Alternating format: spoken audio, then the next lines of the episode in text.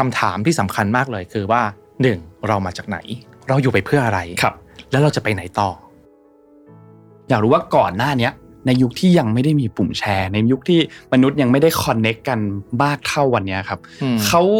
สื่อสารกันยังไง อดีตมันไม่มีพวกเทคโนโลยีแบบเฟซบุ๊กเฟซบุ๊กที่เชื่อมเลยนะมันมีพิธีกรรม เช่นทุกเช้า คุณป้าต้องส่งสวัสดีวันจันทร์ใช่ อันนี้คือพิธีกรรมเป็นภาพถูกถูกไหมครับ เขาต้องส่งทุกเช้าครับเหมือนแบบทักทายสวัสดีจ้าทุกเช้า แบบนี้แหละที่ทำหน้าที่ มันเป็นการสร้างสายใยของความสัมพันธ์เกิดให้เกิดขึ้น การอะคือจิตอาสา เพราะว่าเราทำโดยที่ไม่หวังผลตอบแทนเขาเรียกว่าบริหารจัดการข้อมูลทำไมต้องจัดการข้อมูลด้วย จัดการข้อมูลเพื่อให้มีอำนาจในการที่จะดีลกับคนได้ครับ ถ้าคุณมีข้อมูลอยู่เยอะ คุณก็จะรู้ว่า คุณจะต้องดีลกับใครบ้างเป็นเป็นการแสวงหาอำนาจของผู้หญิงแบบหนึงครับเป็นการที่จะสืบหาข้อมูลซึ่งจริงๆแล้วจะว่าไปแล้วผู้ชายก็ทำ Mission to the Moon. Continue with your mission. พบกับรายการสามพันศาสตร์ที่จะพาทุกคนมาท่องในโลกของสารพันศาสตร์ที่ว่าด้วยเรื่องความสัมพันธ์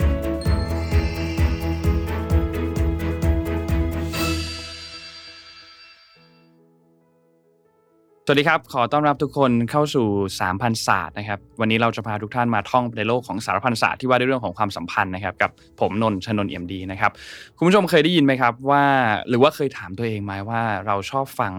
เรื่องของคนอื่น มากแค่ไหนหรือเราชอบไปเผือกเรื่องของคนอื่นมากแค่ไหนใส่ใจเรื่องคนอื่นมากแค่ไหนอะไรเงี้ยเรามักจะมองว่าการพูดถึง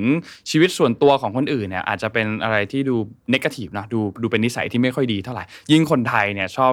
พูดคำว่าซุบซิบชอบนินทาชอบโอ้มันเป็นเหมือนของคู่กันนะครับโดยเฉพาะยิ่งกับคนที่เป็นบุคคลสาธารณะเป็นคนดังเป็นดาราอะไรเงี้ยคนก็จะ ให้ความสนใจค่อนข้างเยอะอยากมีส่วนร่วมหรือแบบอยากใส่ใจแบบเรียลไทม์กันมากขึ้น แม้ว่าตัวเองจะไม่ได้มีส่วนได้ส่วนเสียหรือส่วนเกี่ยวข้องอะไรกับประเด็นนั้นเลยก็ตามเนี่ยนะครับ จริงๆมันมีบทความอันหนึงในเว็บไซต์ Times นะครับเขาไปหยิบยกงานวิจัยอันหนึงในปี 1993 เขาไปสำรวจพฤติกรรมการซุบซิบอะไรทำนองประมาณเนี้ยเหมือนกัน แล้วผลสำรวจเนี่ยก็พบว่า 55%ของกลุ่มสำรวจเพศชาย แล้วก็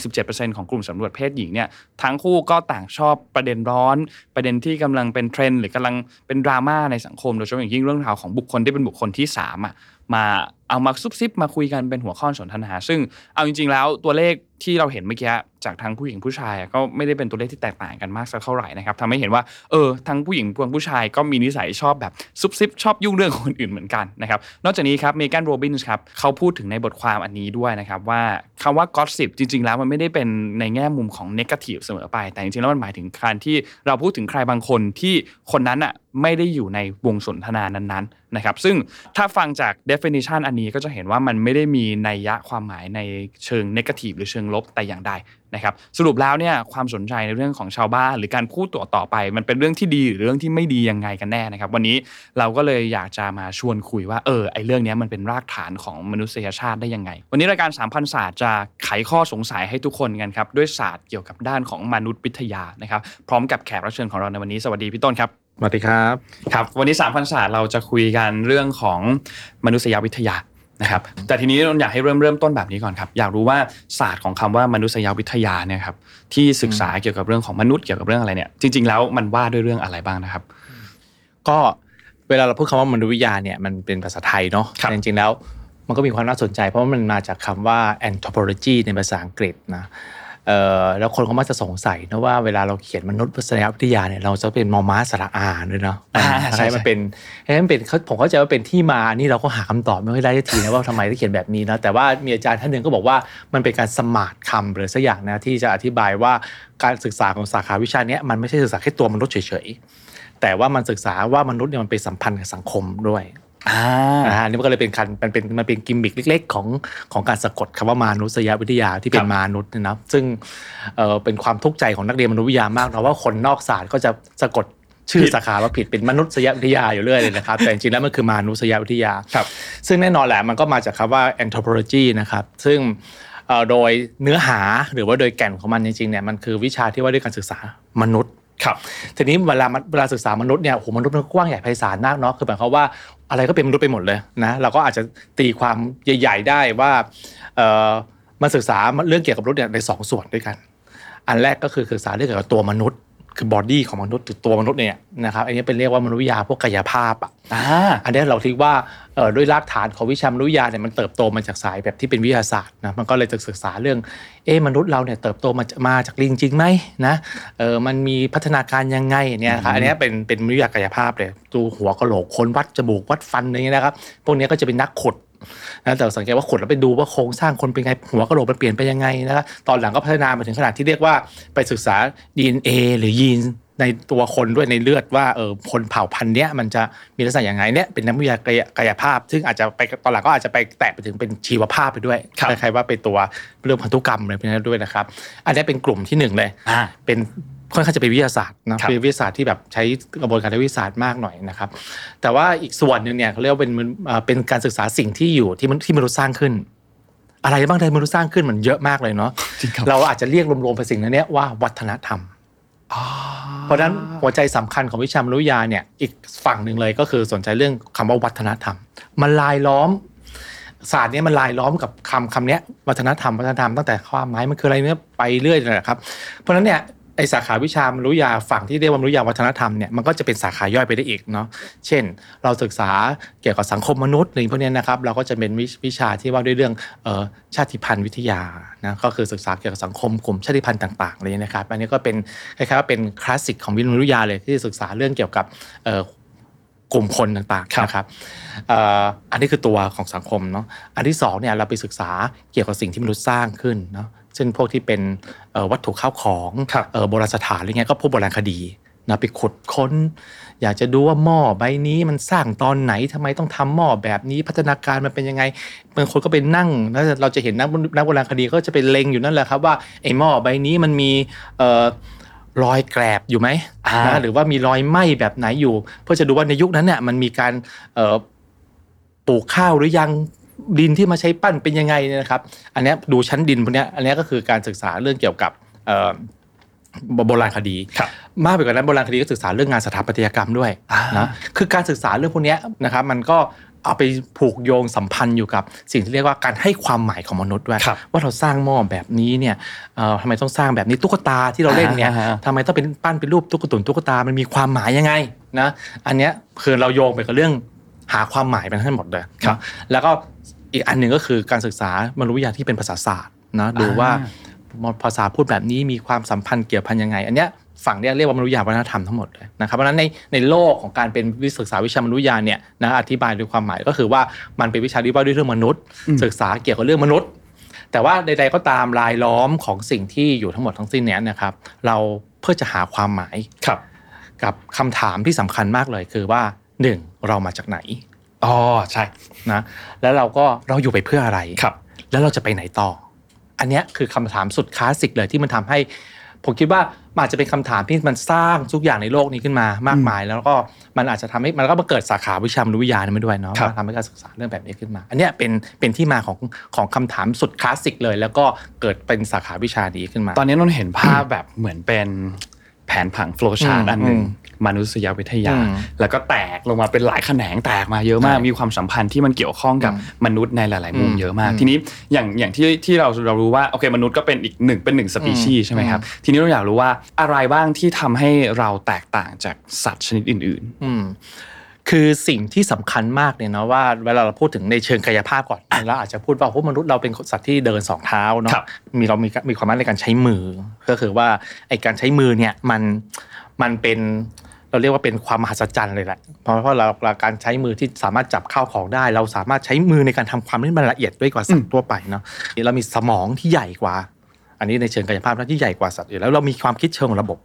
อันนี้เราเราเชื่อแบบนั้นนะนะว่ามันเขาเชื่อระบบ อันนี้คือทำให้มนุษย์เนี่ยมันมีความต่างจากสัตว์อื่น แต่ที่สำคัญกว่านั้นคือเรารู้จักการใช้ระบบสัญลักษณ์ๆ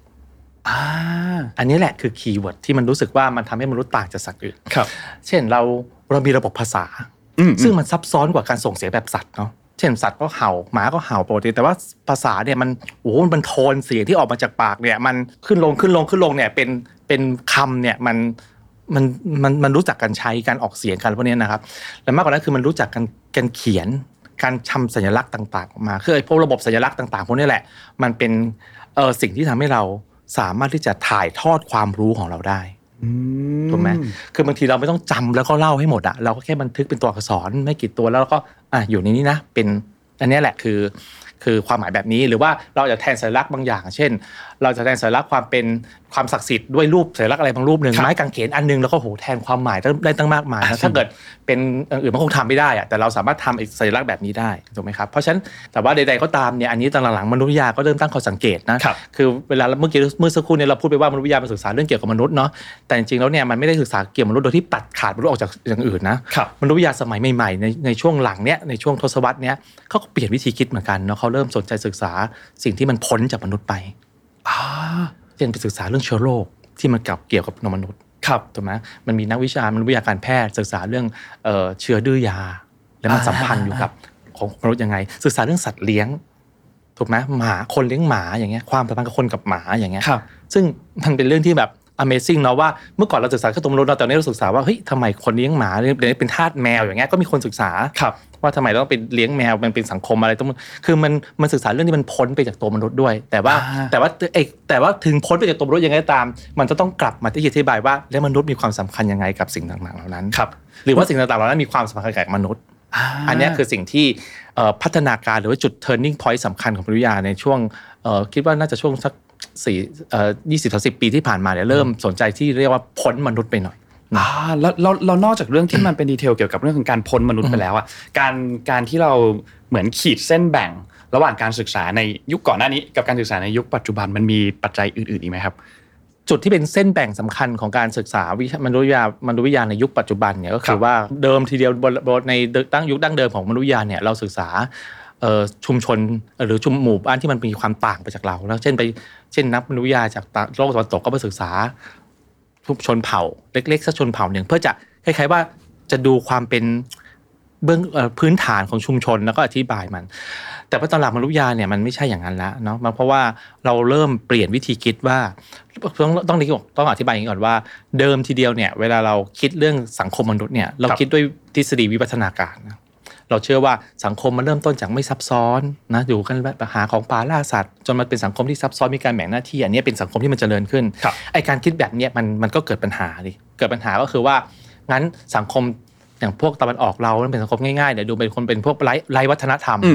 แต่สังคมแบบยุโรปตะวันตกนี่ดูเป็นพวกมีวัฒนธรรมเพราะมีความซับซ้อนมาก แต่นักวิทยาเนี่ยไม่ได้คิดอย่างแล้วนักวิทยาตอนหลังๆ ไม่คิดอย่างนั้นคิดอย่างนั้นไม่ได้เพราะว่าเราจะเอาสังเราจะเอาวัฒนธรรมมาเทียบกันไม่ได้ครับ อันนี้คือจุดเปลี่ยนสำคัญของมนุษยวิทยานะใน turning point สำคัญในช่วงทศวรรษที่เอ่อ19 19 ขึ้นมาเนี่ยมันก็19 20 ขึ้นมาเนี่ยมันก็จะเปลี่ยนวิธีคิดเนี้ยเลยนะว่าวัฒนธรรมมันเอามาเทียบกันไม่ได้เพราะฉะนั้นแต่ละวัฒนธรรมมันก็มีความความดีความเด่นแตกต่างกันซึ่งซึ่งมันก็เป็นลักษณะเฉพาะของแต่ละวัฒนธรรมเขาไม่เอาว่าทำมาเทียบกัน อันนี้เป็นจุดเปลี่ยนที่หนึ่งแล้วก็หลังจากนั้นมันก็รู้สึกว่าเฮ้ยเราศึกษามนุษย์เนี่ยเรา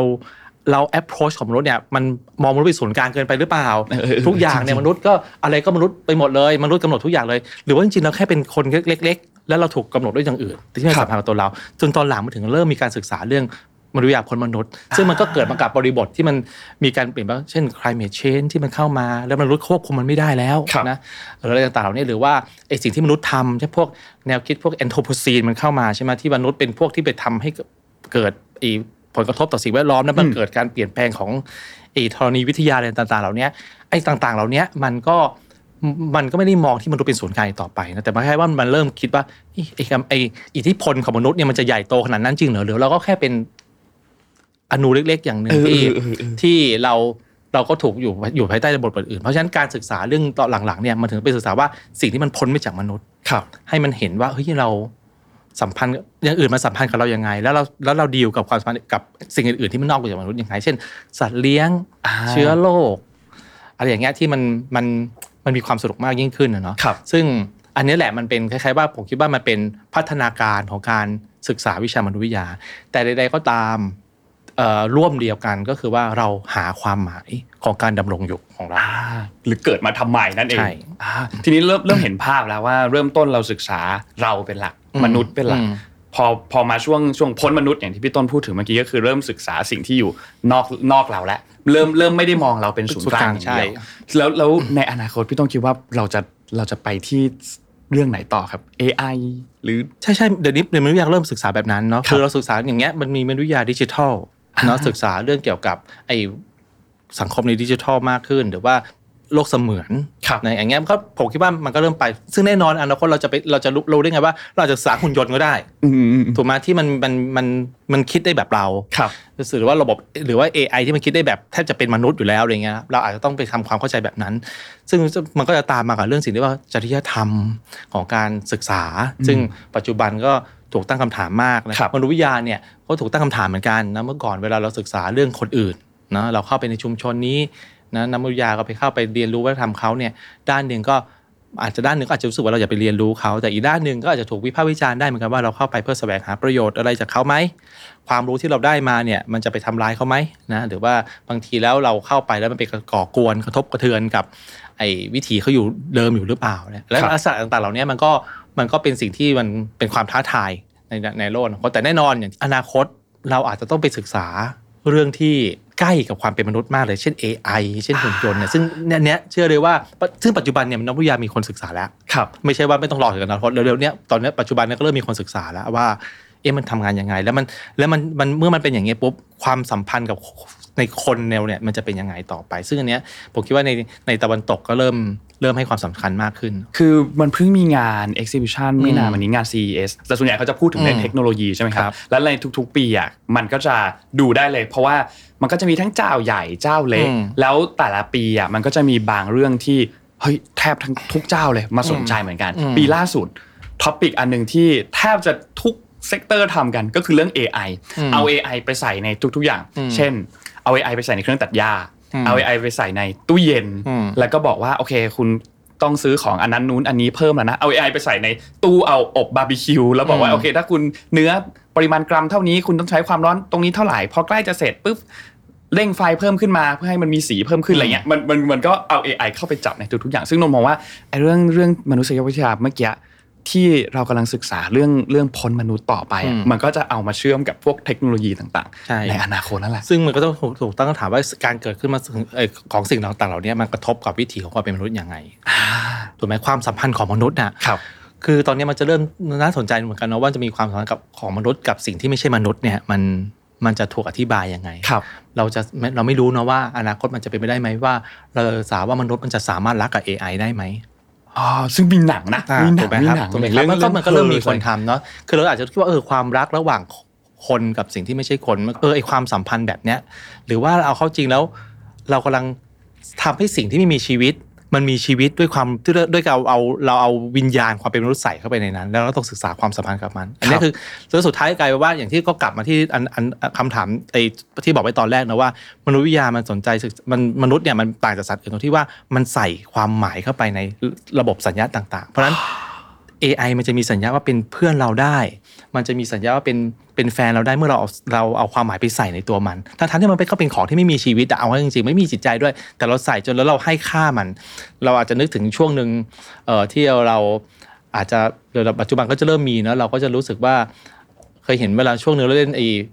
ฟาร์มวิวไหมเราก็ชอบไปรดน้ำอะไรพวกนี้เคยเล่นเคยเล่นะนเรารู้สึกโหมันเป็นจริงจังกับชีวิตมากใช่ไหมว่าต้องไปรดน้ำอีไอ้ฟาร์มตลอดจริเวงลาครับเลยเพราะว่าเดี๋ยวพืชเราตายทั้งที่มันตายก็ไม่กระทบอะไรกับชีวิตเรานะ แต่เราก็ต้องแบบ เออต้องไปดูเอาหน่อยอะเล่าหน่อยใช่ไหมครับอันเนี้ยคือสิ่งที่มันมันมันมันเห็นเป็นปรากฏการณ์ว่าเราเราใส่สัญเราใส่ความหมายเข้าไปในตัวนั้นว่า อันเนี้ยมันเป็นพื้นที่ของฉันครับถูกไหมแล้วเราก็ต้องดูแลมัน มันเป็นพื้นที่แปลงเกษตรของฉันมันเป็นครับไร่ของฉันมันเป็นสวนของฉันแล้วฉันก็เข้าเข้าไปดูแลมัน แม้ว่ามันจะเป็นแบบ virtual ก็ถูกตาต้อมงใช่อันนี้คือสิ่งที่สิ่งที่มันก็มันเริ่มเข้ามาในชีวิตเราเนาะต่อไปเราจะเจออะไรพวกนี้มากมายครับ ยุคถ้าเกิดทันสมัยเมื่อสักปีเก้าศูนย์ที่เราตื่นเต้นกับไอ้ไอ้อุปกรณ์อันหนึ่งที่เรียกว่าไอ้การเลี้ยงทามากจิเนี่ยครับเออทำก็จริงทุกคนรู้สึกไหมครับว่าโหพอตายทีแล้วก็รู้สึกเป็นเดือดเป็นร้อนมากเลยจริงนะครับแต่ว่าอันเนี้ยนี่แหละคือเราใส่ความหมายเข้าไปในตัวนั้นว่า อันเนี้ยมันคือสัตว์เลี้ยงของฉันของนนท์นนท์จะทันไอ้ดิจิไวอ่าที่ต้องมาแบบต้องมาเขย่าใช่ใช่ไหมเขย่าอ่าใช่ใช่ใช่โลกปัจจุบันก็น่าสนใจมากขึ้นว่าเราสร้างโลกความเป็นจริงแบบหนึ่งอืมแล้วเราสร้างพื้นที่โลกเสมือนอีกแบบหนึ่งครับเพราะฉะนั้นคนหนึ่งคนก็มีอัตลักษณ์ที่หลากหลายด้วย เช่น คุณอาจจะเห็นคนคนหนึ่งเวลาอยู่ในโลกออนไลน์ก็เป็นแบบหนึ่งแต่ชีวิตจริงเขาเป็นอีกแบบเขาจะเป็นคนซึมเศร้าก็ได้แต่ไปอยู่ในโลกออนไลน์ปุ๊บเขารู้สึกเป็นที่ปลอดภัยเขาก็จะแสดงตัวตนได้เต็มที่ครับอันนี้ก็เป็นเป็นสิ่งที่เออก็น่าศึกษาในทางมนุษยวิทยาเหมือนกันดูสนุกมากเลยวันเนี้ย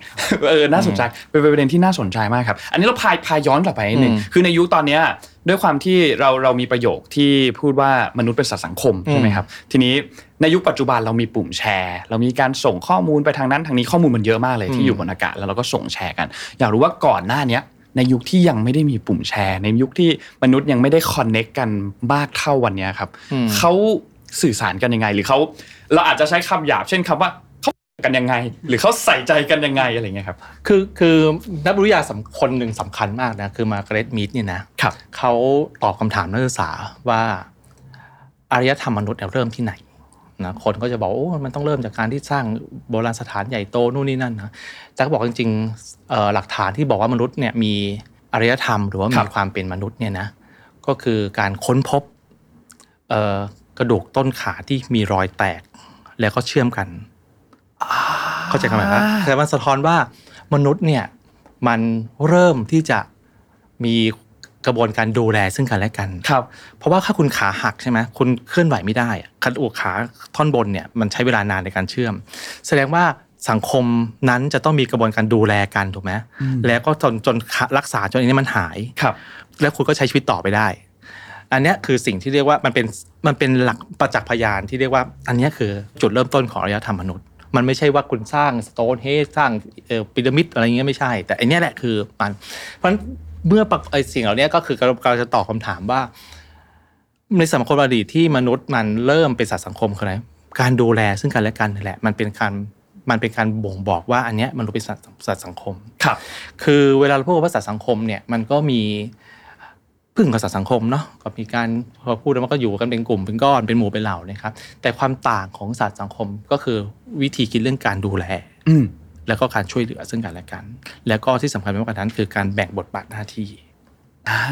อันนี้แหละคือสิ่งที่เรียกว่ามันเป็นเรื่องของการเป็นการอนิยามว่าเป็นมนุษย์เป็นสัตว์สังคม ที่มันต่างจากสัตว์อื่นๆ แล้วก็แน่นอนแหละว่าในอดีตที่มันปัจจุบันมันเมื่อก่อนมันไม่มีปุ่มชมปุ่มแชร์เนี่ยเราคิดว่าเรื่องหนึ่งที่มนุษย์มันมีกระบวนการก็คือว่าการ การควบคุมด้วยระบบความเชื่อบางอย่างคือระบบระบบความเชื่อ เช่น ห้ามทำอย่างนู้นห้ามทำอย่างนี้ครับนะหรือว่าบางทีมันก็จะมีกลไกเช่นเอ่อเวลาที่จะทำอะไรก็ตามจะต้องมีการมาขอกันก่อน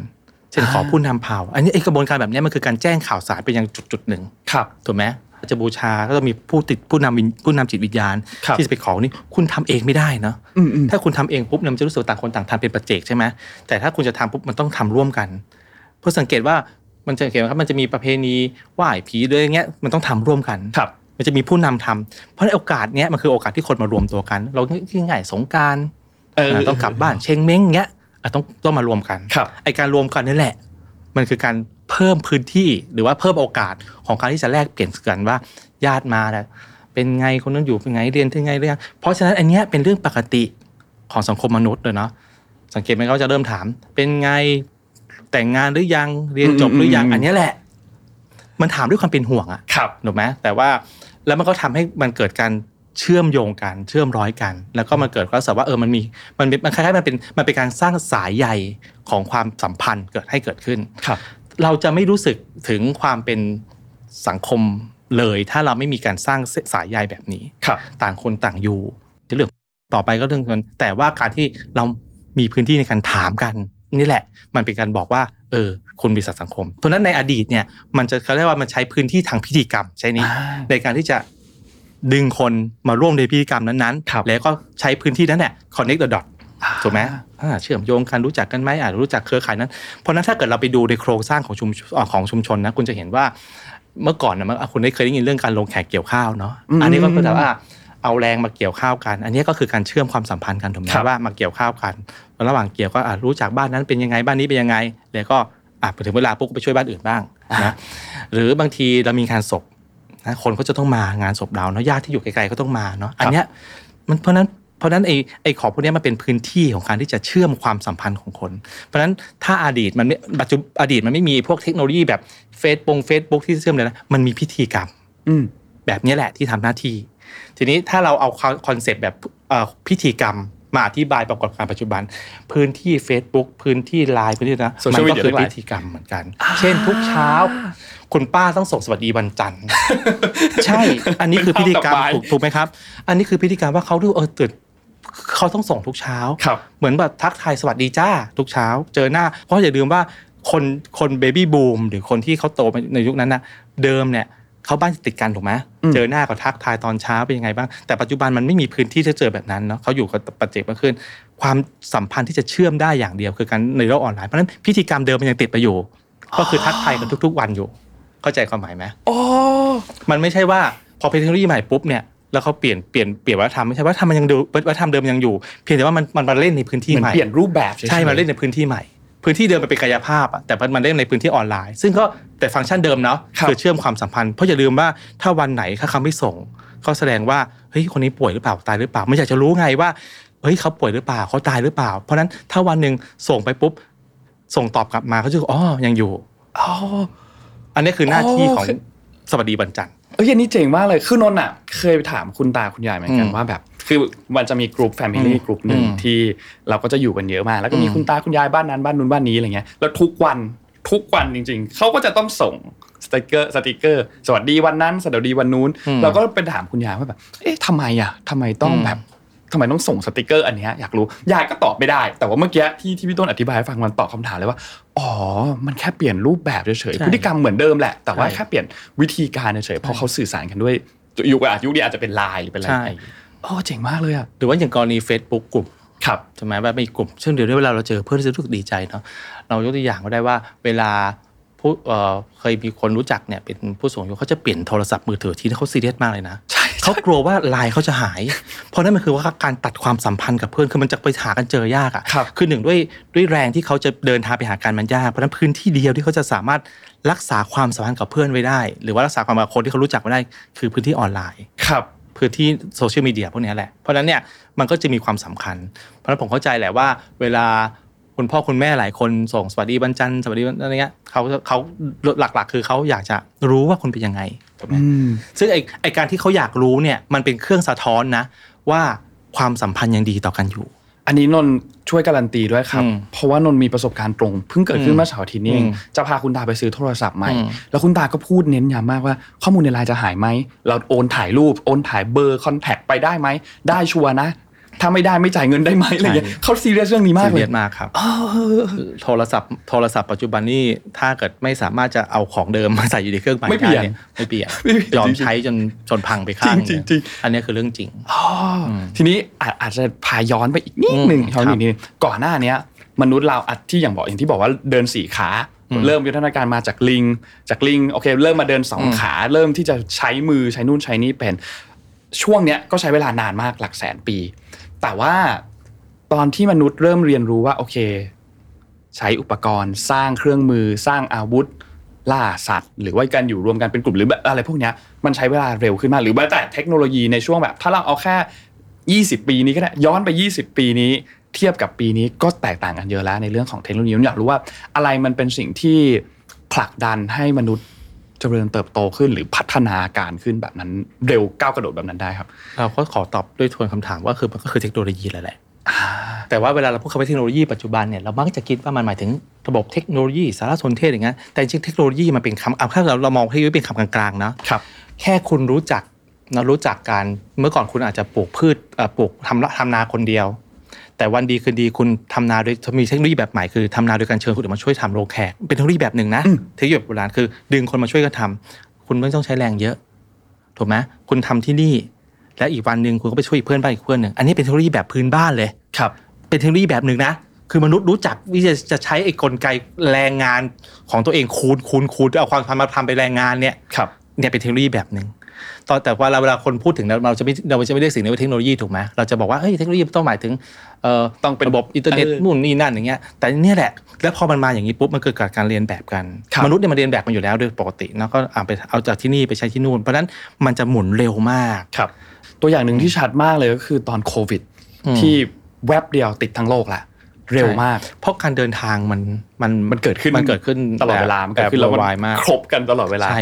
เพราะว่าเอ่อคือถ้าจะว่าไปแล้วคือว่าการการเคลื่อนย้ายของคนเนี่ยแหละ ถ้ามันมันมีกระบวนการเคลื่อนย้ายได้เร็วครัมันบก็จะทำให้การเติบโต หรือว่าการพัฒนาเทคโนโลยีมันได้เร็วขึ้นถูกไหมครับอันนี้ก็เป็นซึ่งมันก็มีทฤษฎีพวกการแพร่เอ่อแพร่กระจายทางวัฒนธรรมเนาะเมื่อก่อนเนี่ยมันแพร่ได้ช้า เพราะว่าเราก็อยู่กันคนละที่คนละทางและการไอ้รูปไอ้ไอ้การเดินทางมันไม่ได้ง่ายแบบนี้ มันก็ทำให้การการถ่ายทอดวัฒนธรรมจากที่หนึ่งไปอย่างที่หนึ่งมันได้ได้ยาก แต่ปัจจุบันพอมันง่ายขึ้นเนาะมันก็โหมันปุ๊บเดียว คือมนุษย์เนี่ยมันเป็นเป็นสัตว์ประเภทหนึ่งที่น่าสนใจเนาะคือมันต้องการมันต้องการหาไอดีนิตี้ตัวเองเนาะมันครัก็บจะไปหาความแปลกความต่างเพราะฉะนั้นเนี่ยมันก็ต้องหาจุดขายที่เหมือนเพราะฉะนั้นเมื่อทั้งโลกมันพยายามจะเหมือนกัน สังเกตว่าไอ้ทุนทางวัฒนธรรมที่มันอยู่ตามตามความเป็นท้องถิ่นโลโก้เนี่ยมันก็จะถูกหยิบขึ้นมา แต่มันจะถูกหยิบมาเล่าแบบเล่าแบบใหม่อ่าถูกไหมถูกเอามาใช้ในประโยชน์แบบใหม่ คือความสนุกของความเป็นมนุษย์แหละครับว่ามันว่าเออในด้านหนึ่งก็อยากจะเหมือนคนอื่นเนาะแต่อีกด้านหนึ่งก็อยากจะรักษาไอ้ความเป็น identity ตัวเองไว้เหมือนกัน คือคือมันมีมีมอันหนึ่งครับ ในอินเทอร์เน็ตอืมถูกแชร์กันเยอะมากว่า บอกว่าการอะคือจิตอาสา เพราะว่าเราทำโดยที่ไม่หวังผลตอบแทน ถ้าเราฟังแล้วอาจจะเวลาเราได้ยินคำว่าไปยุ่งเรื่องคนอื่น อาจจะเป็นมองในในแง่ลบการซุบซิบไปพูดคุยแลกเปลี่ยนเรื่องราวส่วนตัวของบุคคลต่างๆ มันมันดูเป็นแง่ลบซะส่วนใหญ่ แต่ทีนี้อยากรู้ว่าถ้ามามองในเรื่องของการวิวัฒนาการของมนุษย์แล้วอะมันมีแง่มุมอื่นนอกจากเรื่องของแง่มุมแบบ นกาทีฟอีกไหมคอ่ารับโอเคผมผมอธิบายอย่างนี้ก่อนว่าในในสังคมมนุษย์เนี่ยมันมีระบบที่เรียกว่าบรรทัดฐานสังคมเนาะครับไอการซุบซิบอินทาเนี่ยถ้าดูจากพื้นฐานเลยมันเป็นมันเป็นกลไกที่จะควบคุมสังคมแบบหนึ่งเนาะอ่าเช่นสมมติว่าคุณทำไม่ดีเนี่ยแล้วคุณโดนดินทาเนี่ยคุณจะไม่ทำถูกไหมอ่าจริงถูกไหมครับ เช่นอ่าดูอย่างง่ายๆนะสมมติว่ามีพระวัดหนึ่งเอาสีกาไปนอนในในกุฏิอืมมีคนซุบซิบซุบซิบปุ๊บเนี่ยจะไม่ทำเพราะฉะนั้นเขาจะกลัวมากเลย เพราะฉะนั้นสังเกตไหมครับว่า แม้ทั้งหลักความเชื่อศาสนาก็จะมีปฏิบัติบัญญัติไว้ห้ามอยู่กับสีกาอ่าในวิยามวิการอะไรเงี้ยคือบัญญัติไปเลยเพราะไอ้ของพวกเนี้ยมันเป็นคล้ายๆว่า มันเป็นบรรทัดฐานสังคมอะครับ มันเป็นนอมอะคือคล้ายๆมันเป็นมันเป็นระบบการควบคุมแบบแบบพื้นฐานที่สุดเลยของการของการที่จะทำให้สังคมมันอยู่ด้วยกันได้ครับ เช่นไอ้นี่จะไปมีเมียคนนี้ สังคมให้มันมันแบบการผิดรูปผิดเมียมันผิดใช่ไหมเพราะฉะนั้นนอมที่สำคัญคือนินทามันสิอืม ถูกไหมเพราะถ้ามันเป็นคนอื่นรู้ปุ๊บมันจะรู้สึกว่ามันรู้สึกมันจะรู้สึกอายเนาะครับมันจะไม่ทำครับถูกไหมเพราะฉะนั้นเนี่ยอันเนี้ยแหละคือจุดเริ่มต้นของการที่จะต้องมามีการซบจิมทาซึ่งมันเป็นมันเป็นหน้าที่ของการที่จะควบคุมสังคมให้มันอยู่ได้อ่า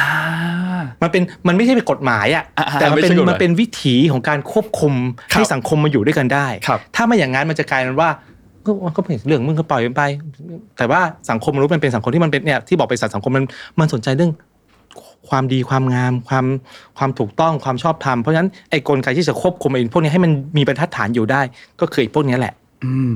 นินทาซุบซิบเล่าครับบอกดาราเนี่ยมีคู่มีแต่งมีมีชู้กับคนนี้ อ่าพูดไอ้ดารานี่จะโดนแบบ ทัวร์ลงอะใช้คำว่าทัวร์ลงทัวร์ลงใช่ไหมซึ่งไอ้ของพวกเนี้ยมันต้องมีการสืบเนาะเพราะฉะนั้นไอ้กระบวนการนั้นเขาจะมันคล้ายๆว่าอย่างน้อยสุดเขาจะไม่ทำแบบนั้นครับเพราะว่าบางทีกฎหมายมันคุมไม่ได้หรอกอืมถูกไหมแต่ไอ้พวกผิดอย่างนี้มันคุมได้เพราะเป็นเขาเรียกว่าเป็นเป็นกระแสสังคมที่ไปคุมไว้นั้นเมื่อก่อนเนี่ยมันก็ทำอยู่แล้วละอยู่แล้วล่ะ เราเราจะรู้เลยนะครับว่าทุกชุมชนเนี่ยมันจะมีกลไกแบบนี้เกิดขึ้นครับ เช่น เวลาคุณไปงานวัดแล้ว งานทำบุญที่วัดแม่บ้านจะนั่งเมาแล้วบ้านนั้นทำไงบ้านนี้ทำไรก็จะมีการเมาส์มอยกันเกิดขึ้น สังคมมันทำแบบนี้อยู่แล้วตั้งแต่อดีตเพียงแต่ปัจจุบันมันเปลี่ยนวิธีมันเปลี่ยนพื้นที่จากพื้นที่ทางกายภาพแบบนั้น โยกมาอยู่ในพื้นที่ออนไลน์ ซึ่งมันทำให้กว้างขวางมากขึ้น แล้วดิจิ t a ลฟุตปรินมัน ชัดขึ้น หลักฐานมันหาง่ายขึ้นอะเมื่อก่อนจริงมันแค่เสียงลือเสียงเล่าอ้างถูกไหมแต่ปัจจุบันมันไม่ใช่เหรอว่ามีรูปถ่ายเว้ยเฮ้ยมี cap ไว้เธอไป cap ไว้ มีรูปถ่ายด้วย ไม่พอมีคลิปอีกต่างหากอืมอืมแถมมีเสียงด้วย โอ้โหนี่ดิ้นไม่หลุดเลยครับถูกไหมครับเพราะฉะนั้นอันเนี้ยมันยิ่งคล้ายๆมันก็มีนักสืบโซเชียลมากขึ้นถูกไหมที่พยายามไปขุดไปเจาะไปตามได้อีก แล้วก็เอามาพูด นะแล้วสังเกตไหมครับว่าไอ้นักสืบโซเชียลเนี่ยมันดูเหมือนว่าจะได้รับการยอมรับให้กึ่งๆเป็นฮีโร่ด้วยในบางกรณีอ่าถูกไหมใช่ใช่ใช่ใช่ไหมครับ เช่นว่าโอ้พอไปตามสืบเรื่องอะไรที่มันรู้สึกแบบสำคัญมากๆปุ๊บอุ๊ยนี่มันดูแบบเอามาจากไหนวะเนี่ยนะเราเป็นดูเป็นฮีโร่เนาะอย่างก็แล้วยกตัวอย่างง่ายๆนะครับเช่น ซึ่งบางอย่างมันก็เป็นเรื่องดีนะ เช่นกรณีล่าสุดที่เด็กเอ่อทำเรื่องบ้าบัวผันใช่ไหมที่ไปเจอคลิปอืมอืมอืมเอ่อกล้องวงจรปิด อันเนี้ยก็โอเคก็ถือว่าเป็นการเรียกได้ว่าเป็นการ เอ่อเผือกแบบมีไม่รู้ว่าเออนักสื่อนักข่าวเพราะเป็นหน้าที่นักข่าวปกติก็เออทำข่าวก็จบอ่าแต่นี่ใช่อยากจะรู้ต่ออะว่าว่าคนเป็นยังเด็กไงคนนั้นเป็นใครยังไงอ่าแล้วก็ไปตามต่อ ซึ่งอันนี้ก็จะทำให้เห็นว่าเออนี่มันก็ช่วยไงครับเป็นกลไกหนึ่งแต่ว่าเราย้อนกลับไปตรงนี้ก็คือว่าพื้นฐานมันก็มาจากเรื่องนี้แหละ คือกลไกการควบคุมสังคม ที่มันมันไม่ได้เป็นกฎหมายครับแต่มันเป็นวิถีของคนที่จะควบคุมมันเอง คือเหมือนนอกจากกฎหมายแล้วก็อันนี้มันเหมือนแบบแนวๆแบบ social sanction เลยไหมถูกต้องถูกต้องมันเป็นระบบ social sanction ที่แบบว่าเฮ้ยถ้ามึงไม่ดีเนี่ยกูไม่คบ เพราะฉะนั้นมันก็จะมีวิธีแบบเนี้ยจริงๆแล้วไอ้เรื่องแบบเนี้ยมันมีมันมันแล้วมันมีการลงโทษหลายๆแบบเนาะเช่น ถ้าเราจะว่าไปแล้วเนี่ยคืออย่างกรณีเวลาเราเราลึกถึงผีปอบอืมนะจริงๆผีปอบไม่ใช่ผีอะแต่ว่ามันแค่มันเป็นสังคมที่คนที่เขาทำผิดระบบจารีตอะไรในชุมชน แล้วก็ถูกบอกว่าไอ้พวกนี้เป็นปอบครับ ก็คือคนก็ไม่ครบก็คือการแซงชั่นแบบหนึ่งและไอ้คนที่เวลาเวลาคนจะแซงชั่นพวกนี้ก็คือเจ้าเป็นทางไอ้นี่พวกนี้มันเป็นปอบมันปอบมันปอบพูดไปอย่างเงี้ยคนก็จะไม่ยุ่งกับบ้านหลังนี้ แต่เพราะไม่ยุ่งเพราะว่าอะไรเพราะว่าเขาทำผิดอะไรสักอย่างผิดผีผิดอะไรสักอย่างผิดผีก็คือผิดกฎระเบียบนะ เราต้องเข้าใจว่าผีในความหมายที่นี่คือกฎระเบียบของสังคมที่ในสังคมในอดีตมันมันไม่ได้เขียนเป็นกฎหมายมาตราหนึ่งสองสามนี่มันเขียนว่าห้ามนู่นห้ามนี่ถ้าเกิดทำอะไรจะลงโทษล่ะผีจะลงโทษนะเพราะถ้าเกิดผิดผีปุ๊บก็จะโดนนินทานะเป็นพื้นฐานของ ของสิ่งที่เราเรียกว่าทำไมต้องต้องซุบซิบนินทากันครับถ้าไปเทียบกับแบบอย่างของเอ่อวัฒนธรรมตะวันตกก็คือเหมือนการล่าแม่มดใช่ใช่ใช่ใช่แบบมันมันมันมันอันเดียวกันมันอันเดียวกันมันคล้ายๆกัน แล้วเราจะบอกว่าเออสังคมตะวันตกไม่มีซุบซิบมันมีครับกระบวนการแบบเนี้ยบางทีมันคล้ายๆว่ามันเป็นมันเป็นการการจัดการในเชิงที่เรียกว่าสังคมมันมันต้องจัดการมันนะครับเพราะฉะนั้นอันนี้คือพื้นฐานของมัน แต่นี้ต่อมาเนี่ยไอไอสิ่งที่เรียกว่าเราต้องไปเรียกว่าไปเสือกหรือไปเผือกคนอื่นเนี่ยนะครับ มองอีกมุมหนึ่งมันคือการเขาเรียกว่าบริหารจัดการข้อมูล ครับ แล้วกลุ่มคนที่จะเผือกหรือเสือกเนี่ย มักจะเป็นผู้หญิงด้วย ในอดีตเนาะครับเอ่อเดี๋ยวพอเวลาพูดอย่างนี้เดี๋ยวคนจะคิดว่าเรื่องเจนเดอร์แต่ว่ามันเป็นอย่างนั้นจริงๆเพราะว่าเมื่อก่อนเนี่ยผู้หญิงต้องเข้าใจว่าบทบาทเขาเนี่ยอยู่บ้านไม่ได้ไปทำงานข้างนอกมันเรื่องที่เขาจะรู้มันน้อยอะเพราะฉะนั้นพื้นที่ที่เขาจะไปไปเผือกกันได้หรือไปดูไปติดตามข่าวสารหรือจัดการข้อมูลได้ก็จะมีพวกไหนคือพื้นที่ของผู้หญิงอะเช่น ร้านซักผ้าที่ชุมชนเขามีกันเมื่อก่อนจะมีซักผ้ารวมกันก็เป็นเป็นเรื่องเมาส์กันครับเรื่องเราพูดเรื่องผัวตัวเองเรื่องเมียลูกชายตัวเองอะไรก็บ้ากันตรงนั้นเนาะหรือบางทีโต๊ะขยับไปหน่อยก็ร้านทำผมนะยุคนึงเนี่ยอืมถ้าจะเป็นรุ่นพ่อรุ่นพ่อรุ่นแม่เราเนี่ยก็จะเป็นทุกอย่างจะจบอยู่ที่ร้านทำผมเราชอบทุกเห็เรื่นองฉากแบบนี้ในหนังใช่ถูกต้อง แล้วเราก็ แม่เราก็จะโอ้นี่แหละป้าคนนั้นนะลูกคนนี้นะแล้วก็จะจะรู้เรื่องเขาแล้วกลับมาเล่าที่บ้านครับเนี่ยทำไมไม่เรียนแบบคนนั้นแหละเขาจบรุ่นจบนี่มาอะอย่างเงี้ยคือทุกอย่างเนี่ยมันจะเป็นอย่างนั้นเพราะฉะนั้นไอ้ของต่างๆเหล่านี้มันคือการมันคือการจัดการข้อมูล ซึ่งถามว่าทำไมต้องจัดการข้อมูลด้วย จัดการข้อมูลเพื่อให้มีอำนาจในการที่จะดีลกับคนได้ครับ ถ้าคุณมีข้อมูลอยู่เยอะ คุณก็จะรู้ว่าคุณจะต้องดีลกับใครบ้าง เช่นเขารู้ว่าคนนี้โอ้โหลูกคนนี้เขาเป็นใหญ่เป็นโตแล้วอะ ฉันจะดีลกับคนนี้แบบหนึ่งอืมแต่ถ้าคุณไม่มีข้อมูลอยู่ในมือเลยเนี่ยคุณดีลลำบากครับเป็นเป็นการแสวงหาอำนาจของผู้หญิงแบบหนึงครับเป็นการที่จะสืบหาข้อมูล ซึ่งจริงๆแล้วจะว่าไปแล้วผู้ชายก็ทำเช่นคุณเป็นนักการเมืองคุณก็ต้องหาข่าวอะอ่าจริงจริงถูกไหมครับว่าใครสัมพันธ์กับใครคะแนนจะเป็นยังไงดูยังไง ซึ่งอันเนี้ยเป็นเป็นหลักการปกติคือ เมื่อกี้บอกว่าขั้นที่เบอร์เบอร์พื้นฐานมันคือการควบคุมสังคมครับ ต่อมามันถูกเป็นการเรื่องของการหาข้อมูลเพื่อจัดการกับอำนาจบางอย่างอืม ถูกไหมอันเนี้ยคือสิ่งที่มันเราต้องไปไปไปแสวงหาข้อมูลครับความเสือกพวกเนี้ยเนาะแล้วรวมถึงว่าปัจจุบันเนี่ยมันกลายเป็นเรื่องของการเสือกมันคือการสร้างตัวตนด้วยเช่น ถ้าคุณไม่รู้เรื่องคนอื่นเลย ที่เขาคุยคุยกันครับ เขาคุยอะไรกันไม่รู้เรื่องอืนะมเราคุยกับชาวบ้านไม่รู้เรื่อง อันเนี้ยจะรู้สึกว่าเราเป็นคนแปลกแยกนะเพราะฉะนั้นเราต้องรู้ว่าต้องรู้สักหน่อยหนึ่งจะได้คุยกับเขารู้เรื่อง ในสังคมในอดีตนะที่ให้ผู้หญิงมันไม่มีพื้นที่ในการในการจะไปแสวงหาข้อมูลเพราะฉะนั้นมันมันต้องใช้วิธีการแบบนี้เพราะฉะนั้นเราเคยได้ยินไหมว่าบางทีหลังบ้านก็เป็นหลักสำคัญสำหรับสำหรับหน้าบ้านก็คือว่าผู้ชายที่ออกไปทำงานหน้าบ้านเพราะฉะนั้นผู้หญิงเขาเป็นคนหาข่าวพวกเนี้ยแล้วจะบอกว่าคุณ มาอัปเดตอัปเดตให้ฟันะงว่าบ้านนู้นเขาได้ได้ตำแหน่งเพราะอย่างนั้นบ้านนี้พวกนี้เขาเป็นแหล่งข้อมูลพวกนี้ผู้หญิงมีอำนาจได้ เพราะการทำข้อมูลแบบนี้ก็และถ้ามองอีกมุมหนึ่งคือการทำเครือข่ายครับ ถูกไหมว่ารู้จักกับคุณคุณนายบ้านนั้น รู้จักกับคุณหญิงบ้านนู้นนี้ สามีจะเติบโตได้ก็ต้องฟังฉันมันคือการมันคือกระบวนการที่จะดีลกับอำนาจบางอย่างเหมือนที่พี่ต้นพูดเมื่อกี้เหมือนเหมือนเป็นการแบบแอดไซน์หน้าที่ของแต่ละถูกคนต้องลงไปถูกต้อง สังเกตไหมครับว่ายิ่งถ้าเป็นเรื่องดาราหรือเรื่องคนที่มันดูเป็นบุคคลสาธารณะสาธารณะเนี่ยนะคือต้องเราต้องเข้าใจก่อนว่าเวลาคนเป็นคนสาธารณะนะภาพที่ถูกสร้างไว้มันดูเป็นคนที่เข้าถึงยากเนาะมันดูเป็นไม่ไม่เอาง่ายๆมันดูเป็นไม่ไม่เป็นมนุษย์ธรรมดาเออดูไม่เหมือนเราไม่เป็นปุถุชนครับเพราะฉะนั้นการที่เราไปดูเรื่องที่เป็นปุถุชน มันจะช่วยทำให้รู้สึกว่าเออมันก็คนเหมือนเรานี่หว่าอ่า เพราะฉะนั้นมันจึงสำคัญมากเลยที่เราอยากจะรู้ว่าเออไปชอบใครอะไรยังไง เพราะอยากจะรู้มากเลยว่าถ้ามึงเป็นคนแบบกูมันก็อะมันก็เหมือนกูนี่หว่าอันนี้อันที่หนึ่งกับสองคือว่าเราก็อยากจะรู้แหละว่าฉันเดี๋ยวหลังมันก็จะเป็นการเรื่องว่ารู้แล้วจะได้สบายใจไปเล่าต่อได้อ่าเพราะว่าถ้าคุณมีข้อมูลอยู่มากคุณก็จะเป็นคล้ายๆว่าปัจจุบันก็เริ่มมีคุณมีตัวตนมากขึ้นนะครับว่าคุณถ้าฉันจะฉันรู้อะเหมือนเป็นวงในเป็นวงในอะอืมมันจะมีคำว่าวงในใช่ไหมครับนี่รู้มาจากวงในเลยนะ รู้มาจากเพื่อนที่ทำงานอยู่ตรงนี้ มาเล่าให้ฟังมันรู้สึกว่าคนคุณมีตัวตนมากขึ้น เพราะฉะนั้นจากเดิมที่เป็นเรื่องเรื่องการควบคุมสังคม ต่อมาเป็นการแสวงหาข่าวสารตอนหลังเป็นเรื่องการสร้างตัวตนละอืมอืมเห็นไหมมันคล้ายๆไอ้เข้าเรื่องซุปซินิทาเนี่ยมันมันทำให้เห็นพัฒนาการของมัน ครับนี่ปัจจุบันนี่น่าสนใจคือว่า คนบางกลุ่มเนี่ย ชอบที่จะมีตัวตน เพราะว่าไม่งั้นคนจะเป็นคนสำคัญทันทีถ้าคุณมีมีไอ้ข้อมูลพวกนี้อยู่ในมือเยอะถูกไหมอ่าใช่แล้วก็จะได้บอกได้ว่าอยากรู้เหรอฉันเล่าให้ฟัง มันเป็นความความอ่อนไหวของมนุษย์นะคือมนุษย์เนี่ยมันอยากจะรู้สิ่งที่อ่า เขาเรียกว่าอะไรเดียวเราเดามันไม่ได้แล้วเราแล้วถ้าเรารู้ไปก่อน เราจะรู้สึกว่าเราจะเตรียมตัวรับมือกับมันได้ครับคือถ้าเราไม่รู้เนี่ยเราจะรู้สึกหวั่นไหวว่าเราจะเตรียมตัวรับมือกับมันยังไงอืมแต่ถ้าเรารู้ไปก่อนอ๋องั้นกูจะต้องเตรียมมือรับมือกับมันยังไงได้บ้างครับ อันนี้คือสิ่งที่มันทำให้บางทีเราต้องเผือกอะเมื่อกี้มีมีมีมบอกว่าการเผือกคือจิตอาสา มันต้องใช้ก็ต้องทำเอออันเนี้ยเราคิดว่าในความสำคัญคือว่าเราเราจะรู้สึกว่าคล้ายๆว่าปัจจุบันมันรู้สึกว่าไอ ไอเรื่องของการทำให้คนในในสังคมรู้เรื่องบาครังบเรื่องเนี่ยมันมันกลายเป็นเหมือนว่ามันเป็นมันเหมือนว่าเป็นเป็นภาระหน้าที่ที่ว่าเหมือนคุณคุณมองว่าไอคนเนี้ยมัน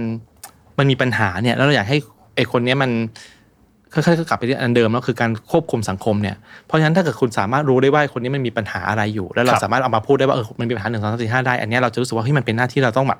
คุณจะรู้สึกเป็นคุณเป็นฮีโร่อะว่าอ่าเฮ้ยฉันได้ทำหน้าที่เตือนภัยสังคมแล้วว่าไอ้ครับคนเนี้ยแหละมันมีมันไปมีชู้กับคนนี้ แล้วสังเกตมักมักว่าเรื่องที่มันมักจะเผือกหรือว่าจะจะไปพยายามหาข้อมูลเนี่ยมันมักจะเป็นเรื่องที่ไม่ค่อยดีหรอกที่เราจะเอามาเอามาพูดกันแต่เรื่องดีๆเราไม่ค่อยไม่ค่อยไม่ค่อยพูดสื่อสารเพราะฉะนั้น มันรู้สึกว่าเออฉันจะรู้สึกว่าเออ มันเป็นหน้าที่ที่จะต้องไปง่ายๆคือกระชากหน้ากากมันออกมาว่าอ่า เออมึงไม่ดีนะอ่าอ่าอ่าอย่างเงี้ยครับ ทีนี้เมื่อกี้เราคุยกันอืมหลายข้อเลือหลายเรื่องมาก เราก็เห็นแล้วว่าการที่มนุษย์มีความสัมพันธ์ระหว่างกัน หรือว่าแบบใส่ใจกันหรือว่าเผื่อกันเนี่ยอืมมันทำให้มนุษย์พัฒนาก้าวไปข้างหน้าต่อไปได้ ทีนี้ถ้ากลับกลับมาที่คนที่อยู่ใกล้ตัวเรารอบตัวเรา อาจจะเป็นครอบครัวเป็นเพื่อนร่วมงานเป็นเพื่อนสนิทเรา หรือว่าเป็นแฟนเราเป็นสามีภรรยากันอะไรเงี้ยเราจะใช้เรื่องการใส่ใจการเผือกอะไรพวกนี้ไม่ให้มันแบบไปเสียมารยาทหรือทำให้มันกระทบกับความสัมพันธ์ให้มันแย่ลง ยังไงได้บ้าง คือผมคิดว่าอย่างที่อธิบายก่อนนะว่าไอการไอการเผือกเนี่ยถ้ามองในมุมหนึ่ง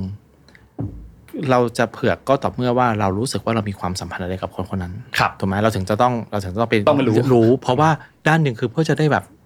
ดีลอะไรเขาได้ได้ด้วยเนาะแต่จริงๆมันก็จะมีคำสุภาษิตไทยเหมือนกันเนาะอย่างเช่นแกว่งเท้าหาเสี้ยนอย่าเอาจมูกไปยื่นเป็นเรื่องของคนอื่นชาวบ้านเขาอะไรเงี้ยนะไอ้ของต่างๆเนี่ยมันเป็นการเตือนว่าเฮ้ยมันล้ำเส้นหรือเปล่าเพราะฉะนั้นเส้นระหว่างการเป็นห่วงเป็นใย กับการละเมิดส่วนบุคคล อันเนี้ยเป็นเรื่องที่ต้องระวังของการทำกับแบบนี้ทีนี้ทีนี้วิธีการจะจะดูว่าอะไรที่มันแบบ มันเกินไปไหมเนี่ยนะหรือว่ามันมันกำลังพอดีเนี่ย มันมันอาจจะหาเกณฑ์เกณฑ์เกณฑ์ลำบากเนาะแต่เราคิดว่าอันหนึ่งที่ควรจะต้องให้ความสำคัญก็คือว่าเรื่องนั้นเนี่ย ถ้าสมมติว่ามันยุ่งมากไปแล้วเนี่ยนะแล้วมันคือหนึ่งทำให้เขามีความรู้สึกว่าอับอายเดือดร้อน อันนี้ต้องผ่อนเบาลงไปบ้างอืมไม่อย่างนั้นมันจะกลายเป็นความขัดแย้งเกิดขึ้นครับแล้วก็สองก็คือว่า ไอ้จริงไม่จริงเนี่ย ถ้าไม่ถ้าไม่จริงอย่าเพิ่งพูดออกไปอืมเพราะว่าอันเนี้ยคือความสำคัญ แล้วอันที่สามคือท่าทีต่อต่อเรื่องเรื่องที่คุณไปเผยไม่ใช่ว่าโอ้พี่เผยอยากเพราะอยากจะรู้อยากจะรู้สึกว่าอยากรู้เพื่อสะใจ อันเนี้ยมันจะทำให้มันแย่ลง แต่ถ้ารู้เฮ้ยรู้แล้วเออจะเป็นห่วงเขาจะจะช่วยเขายังไง อันเนี้ยมันก็จะเป็นท่าทีเพราะฉะนั้นมันก็มีสามเรื่องแหละ มันไม่มีหลักเกณฑ์อะไรตายตัว อยู่ที่ว่าเราจะต้องใช้เออถ้าจะว่าไปคือใช้วิจารณญาณในการที่จะตัดสินใจกับเรื่องต่าง ๆ เหล่านั้นครับแล้วก็ โดยเฉพาะสังคมเองก็ต้องต้องมาร่วมก็ต้องมาคิดเรื่องนี้เหมือนกันว่า ด้านหนึ่งโอเคใช่เราอาจจะต้อง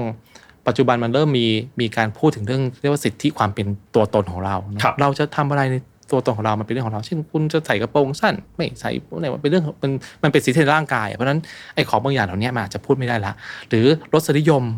นะเช่นเขาอาจจะชอบเพศเดียวกันจะเป็น LGBT ก็ไม่ควรเป็นก็ไม่ควรจะเป็นเรื่องเรื่องที่อืมที่จะไป ไปตัดสินเขาจากจากสิ่งต่างๆเหล่านี้ หรือว่าบางทีมันก็จะไปสัมเดี๋ยวนี้ก็มีเรื่องกระแสเรื่องการ bully bully ด้วยใช่ไหมครับเพราะฉะนั้นไอเนี้ยไอของพวกเนี้ยมันเราคิดผมผมคิดว่าในปัจจุบันเนี่ยสังคมมันเริ่ม ที่จะมี check and balance ครับโดยตัวมันเองอยู่แล้วอ่านะจริงที่จะจริงที่จะแบบควบคุมเพราะในบางทีเนี่ยเคยเห็นไหมครับว่ากระแสกลับเนี่ย อ่าใช่เนี่ยครับอันเนี้ยแหละคือสิ่งที่มันเกินไปละบางคนเวลาพอมีประเด็นเรื่องอะไรขึ้นมาปุ๊บก็อย่าเพิ่งออกตัวแรงใช่อย่าเพิ่งออกตัวเข้าข้างใช่ฝั่งไหนเพราะเดี๋ยวใช่มันอาจจะใช่ตีเพกลับราะว่าไปอีกแบบด้านหนึ่งก็ได้กระแสตีกลับนี่ยุ่งเลยนะเพราะครับแต่ว่าไอ้กลไกกระแสตีกลับก็น่าสนใจนะว่ามันแสดงว่าในสังคมมันมีกลไกบางอย่างที่มันใหญ่กว่านั้นคลุมมันอยู่ว่ามันแค่ไหนที่จะไม่ล้ำเส้น คือเพราะฉะนั้นเราต้องรู้อะว่าครับเรื่องเนี้ยมันแค่ไหนที่จะไม่ล้ำเส้น เพราะว่าบางอย่างเนี่ยโอ้โห ถ้ามันเกินไปกว่านี้แล้ว คคุณเตรียมตัวได้เลยว่าจะทั้งนี้ทั้งนั้นก็คือเหมือนเป็นเทคนิคว่าให้เราสามารถที่จะยังคงเชื่อมกันได้ ยังคงคอนเนคกันได้ แต่ไม่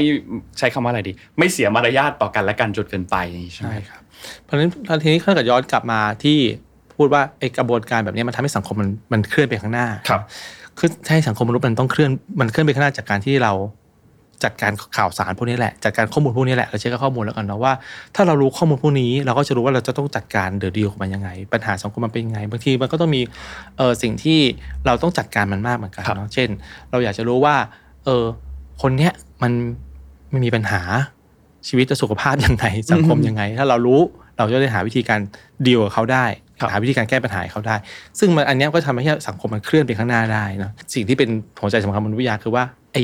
การซุบซิบนินทาอะไรเงี้ยมันก็เป็นวัฒนธรรมแบบหนึ่งครับ แล้วมันเป็นกลไกในการควบคุมการดำรงอยู่ของวัฒนธรรมต่าง ๆ ให้มันเคลื่อนไปข้างหน้าได้เนาะเพราะว่าไม่อย่างนั้นเนี่ยเอ่อในทุกสังทุกทุกสังคมเนี่ยมันจะไม่มีการเขาเรียกว่าไม่มีพลวัตเลย ถ้าเราไม่มีกระบวนการตุเอ่อติดตามครับไม่มีกระบวนการควบคุม สังคมมันก็จะเป็นอย่างเงี้ยมันก็จะไม่มีใครมันไม่มีกฎเกณฑ์อะไรที่จะมันจะหล่อเลี้ยงให้สังคมมันเคลื่อนไปข้างหน้าได้นะครับเมื่อกี้เป็นการสรุป ตอนจบรายการที่สมบูรณ์แบบมาก wrap up ตั้งแต่ต้นคำถามแรกมาจนคำถามสุดท้ายได้เลย ทีนี้ปิดท้ายแล้วครับ ถ้าสมมติว่าพอดีคุณผู้ฟังอยากติดตามอาจารย์สามารถติดตาม ทางช่องทางไหนได้บ้างนะจริงๆถ้าแต่อยากจะติดตามความรู้เกี่ยวกับมนุษยวิทยานะครับครับก็ติดตามได้ที่เพจศูนย์มนุษยวิทยาสิรินทรองค์การมหาชน ก็คือเซิร์ชคำว่าศูนย์มนุษยวิทยาสิรินทรในช่อง Facebook เนี่ยมันก็จะขึ้นแหละติดตามครับคือจริงๆความรู้มนุษยวิทยาเป็นเรื่องที่อยู่ใกล้ตัวเรามากเลยมากมากๆวันนี้ฟังแล้วรู้สึกใกล้ช่ใกล้มากใกล้มากแล้วเราก็สะกดให้ถูกนะครับมอม้าสระอานนะครับ ก็ฝากรายการ3,000ศาสตร์ไว้ด้วยนะครับ อย่างที่ทุกคนฟังเนาะสัปดาห์นี้เราก็พูดถึงเรื่องของมนุษยวิทยาเนาะแล้วก็สัปดาห์หน้าจะเป็นเรื่องอะไรก็ยังไงฝากติดตาม3,000ศาสตร์ของพวกเราด้วยนะครับ ก็พบกันทุกวันพุธตอน3ามทุ่มตรงนะครับ วันนี้เราสองคนลาไปก่อนครับ สวัสดีครับ สวัสดีอาจารย์ครับสวัสดีครับ Mission to the Moon. Continue with your mission. พบกับรายการสามพันศาสตร์ที่จะพาทุกคนมาท่องในโลกของสารพันศาสตร์ที่ว่าด้วยเรื่องความสัมพันธ์